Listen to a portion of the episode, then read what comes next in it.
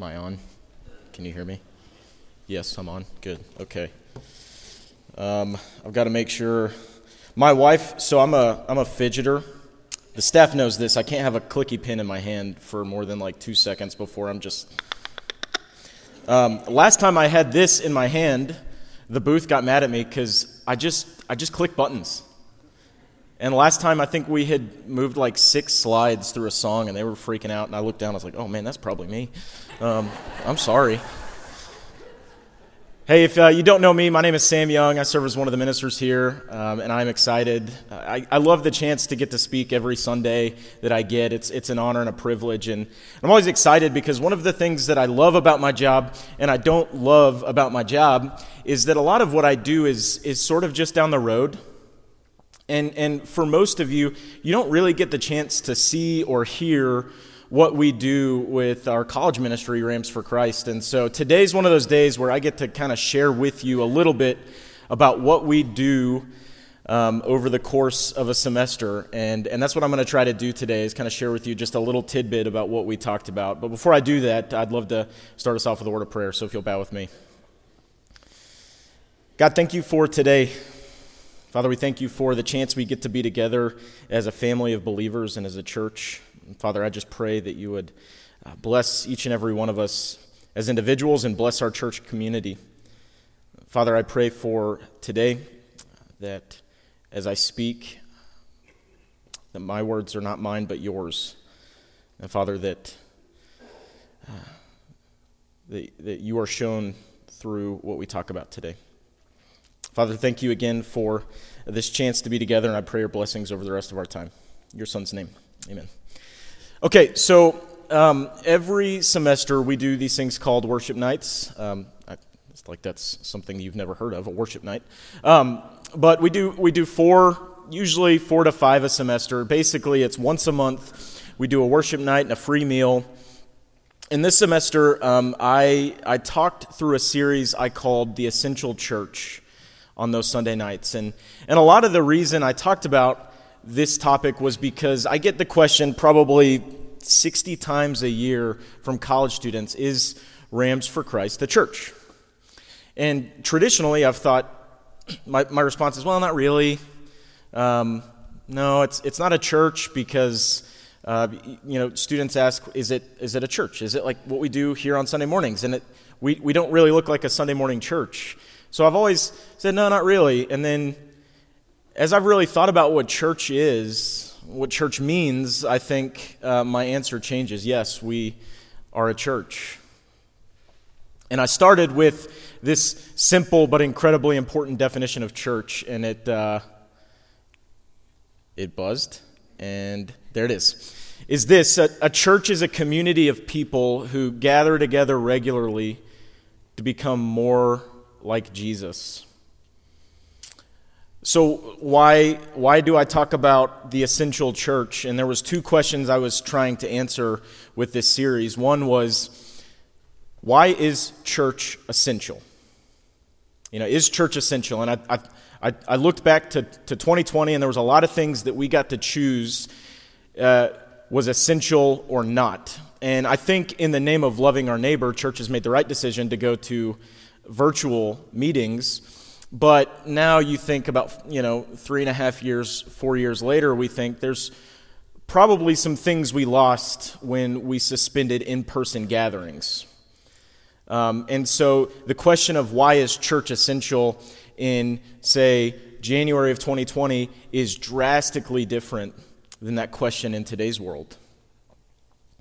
And I think to answer the question why church is essential is so important because young people... Uh, people in general are asking that question, why does why does what we do here matter? And and we have to be able to say it matters because as a, a community of people, we are here to try to be more like Jesus. And that's the challenge and the goal. And the second question I asked through the essential church is, well, what's essential about a church? Uh, you, you you drive through San Angelo and I, you probably see fifty to sixty churches in your commute to work, or it's an exaggeration, but you see a lot of churches.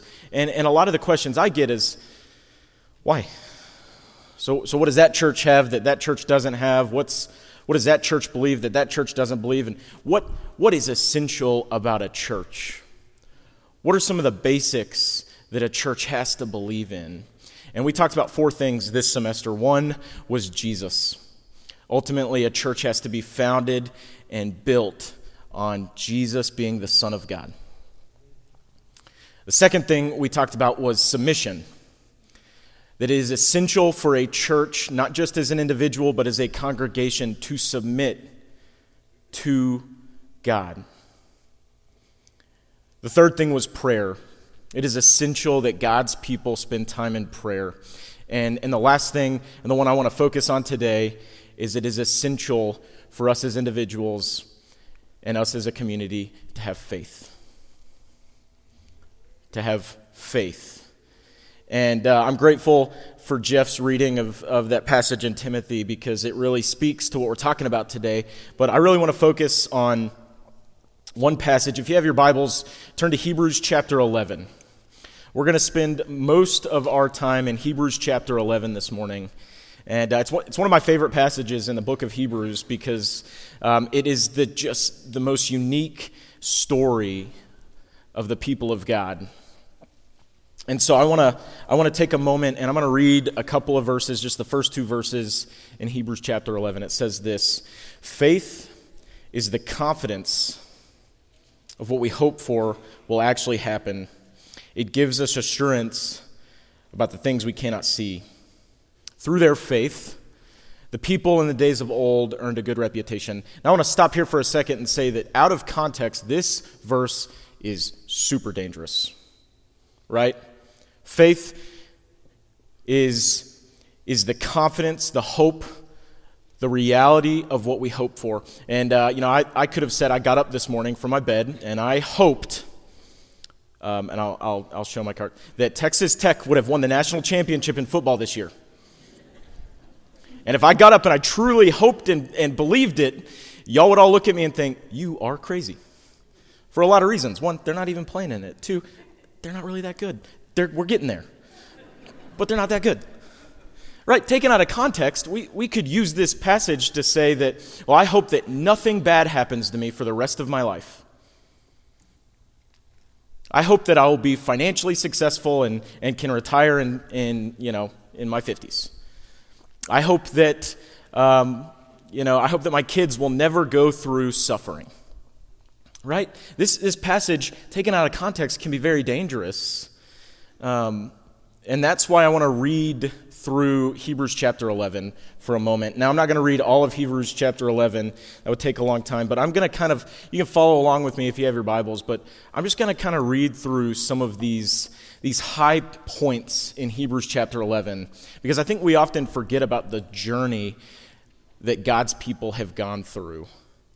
And and it's all about faith. So so follow along or just listen to what I have to say. But but here's some of the things that Hebrews chapter eleven talks about, right? By faith, we understand that the entire universe was formed by God.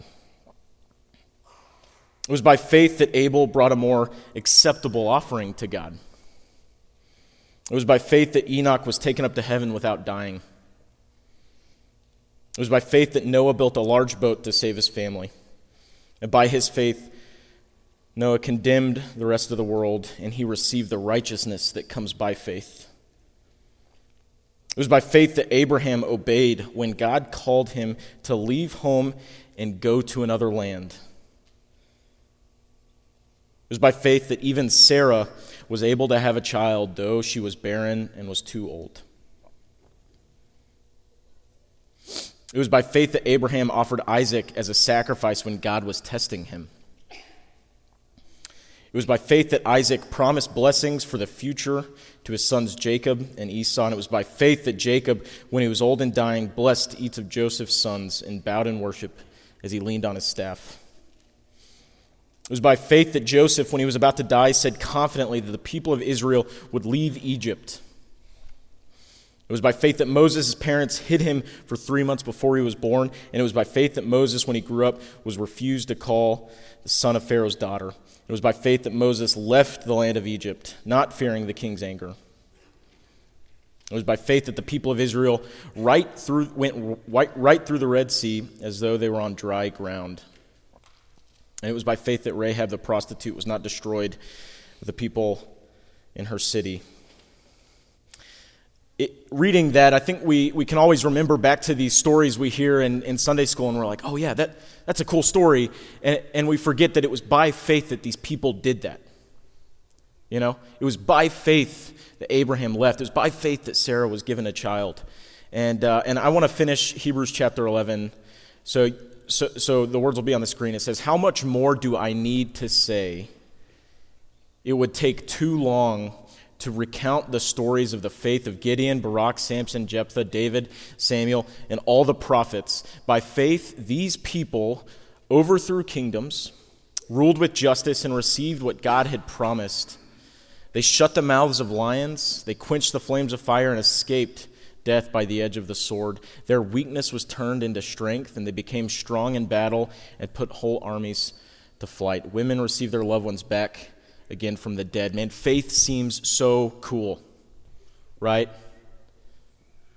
These people, when they had their faith, their weakness was turned into strength. And let me encourage you that absolutely God will and can turn your weakness into strength.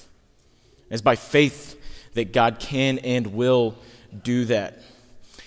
And here's another kind of dangerous part of this story, is that if we just end it here, man, faith sounds awesome.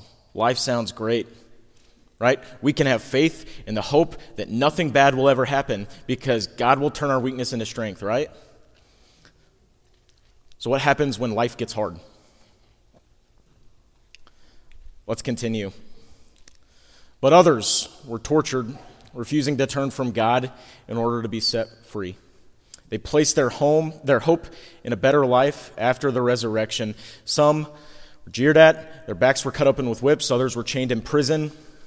Some died by stoning, some were sawed, some were killed by the sword. Some went out wearing the skins of sheep and goats and were destitute and oppressed and mistreated. They were too good for this world, wandering over the deserts and the mountains, hiding in caves and holes in the ground." It was by faith that God's people endured suffering. It was by faith that God's people endured hardship. All these people earned a good reputation because of their faith, yet none of them received all that God had promised. For God had something better in mind for us, so that they would not reach perfection without us. Praise God. So so, so here's the important part about faith. Here's why faith is essential, and here's why faith is hard, is that we can have faith when life is great, but we should have faith when life is not so great. In fact, uh, one, one of the, the quotes I heard when, when studying for this was that, that these people, through their faith, they had faith in what God could do, not what they could do. And and I believe when we talk about why faith is essential and why why faith is essential for a church as well as an individual, it is because we will experience hardship. Life will get hard. And life will be beautiful at times. And God is faithful, the same as he is when life is good, as the same as when it's not so good. And uh, and I want to I want to continue on in Hebrews for a moment.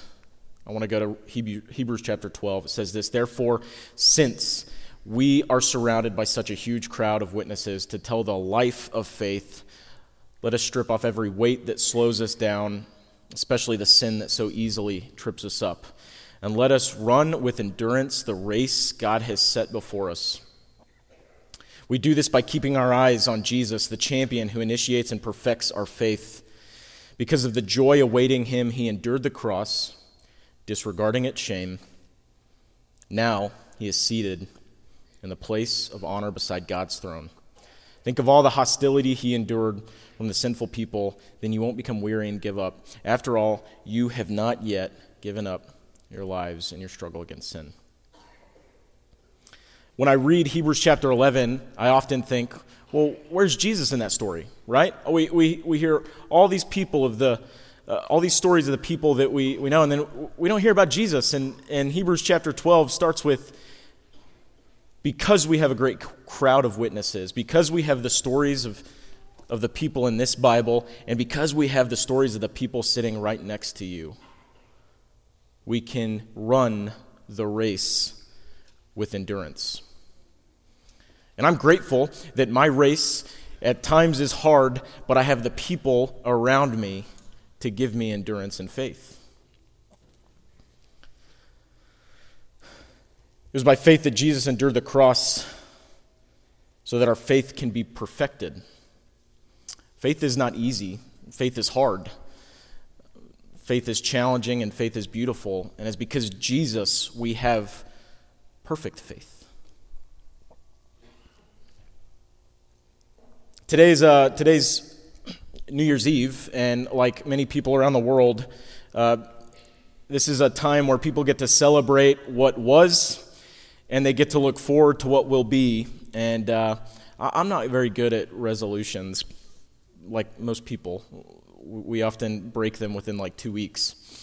Um, and and I, I always struggle with New Year's Eve because it's like, okay, it's just, it's the last day of the year. Tomorrow, tomorrow's Monday.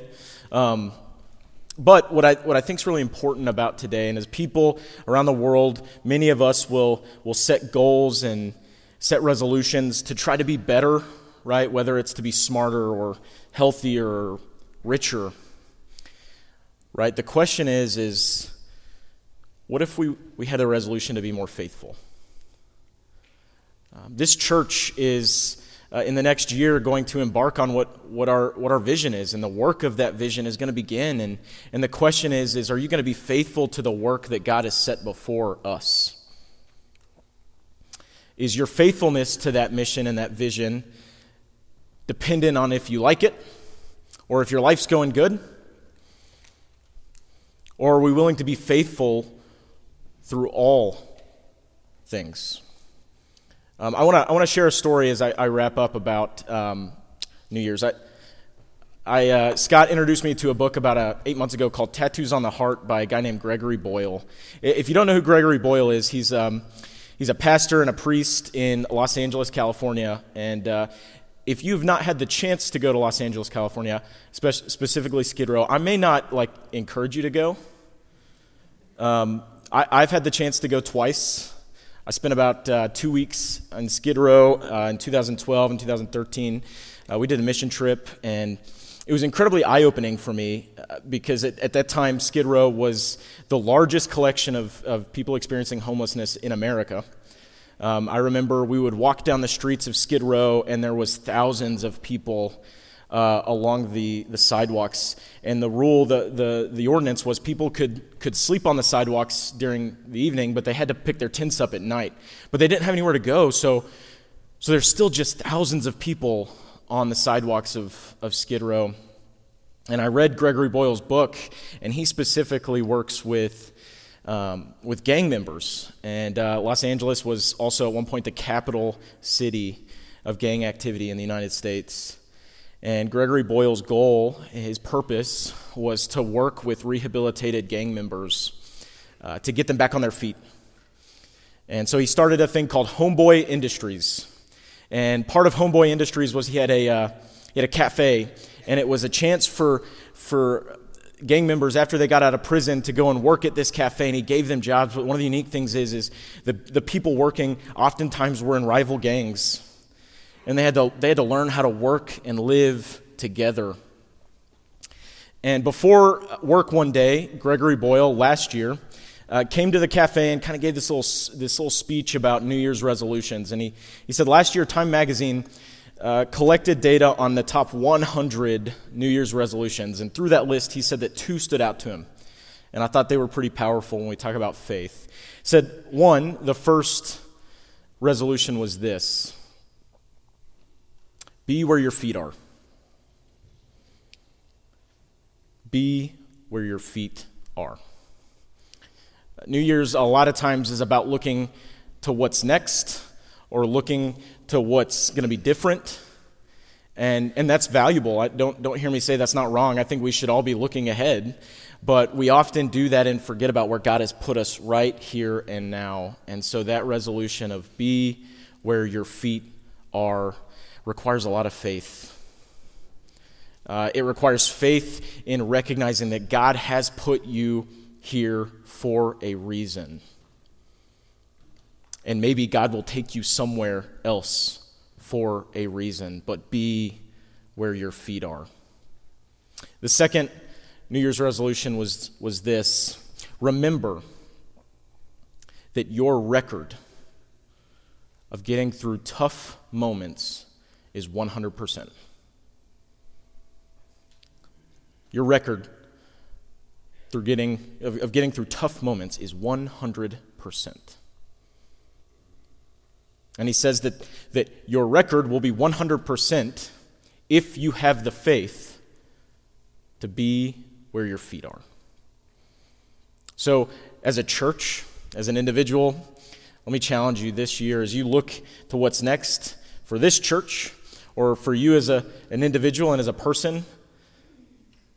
Be faithful in what God is calling you into. Be faithful that God can and will use you to do incredible things. Be where your feet are, and remember you have a track record of one hundred percent getting through tough moments. Let me pray. Father, thank you for today. God, as we celebrate the end of one year and the beginning of a new, I, I pray that you would just bless each and every one of our lives. And Father, as as we look to what's next, I just pray that, that you bless it. Father, as, as life gets hard and as we experience joys, I pray that we are always reminded of the faithfulness of you and your Son. Father, thank you for this church and the work that you have tasked us with and the work that we continue to do. I just pray for good things for our church. I pray for good things for everybody in this room, wherever they are and wherever they're going. I just pray that you bless them. You put your hand of peace and comfort over them. And Father, thank you again for this time and prayer blessings over the rest of our time together. In your Son's name, amen. There are going to be some people around the room who would love to pray with you, and this is one of those moments where it's easy to say it every Sunday that there are people who are willing to pray, but this is a part of being a part of the church family. So if you need prayer, if you need, um, if you need that, there are going to be people around the room. Thank you.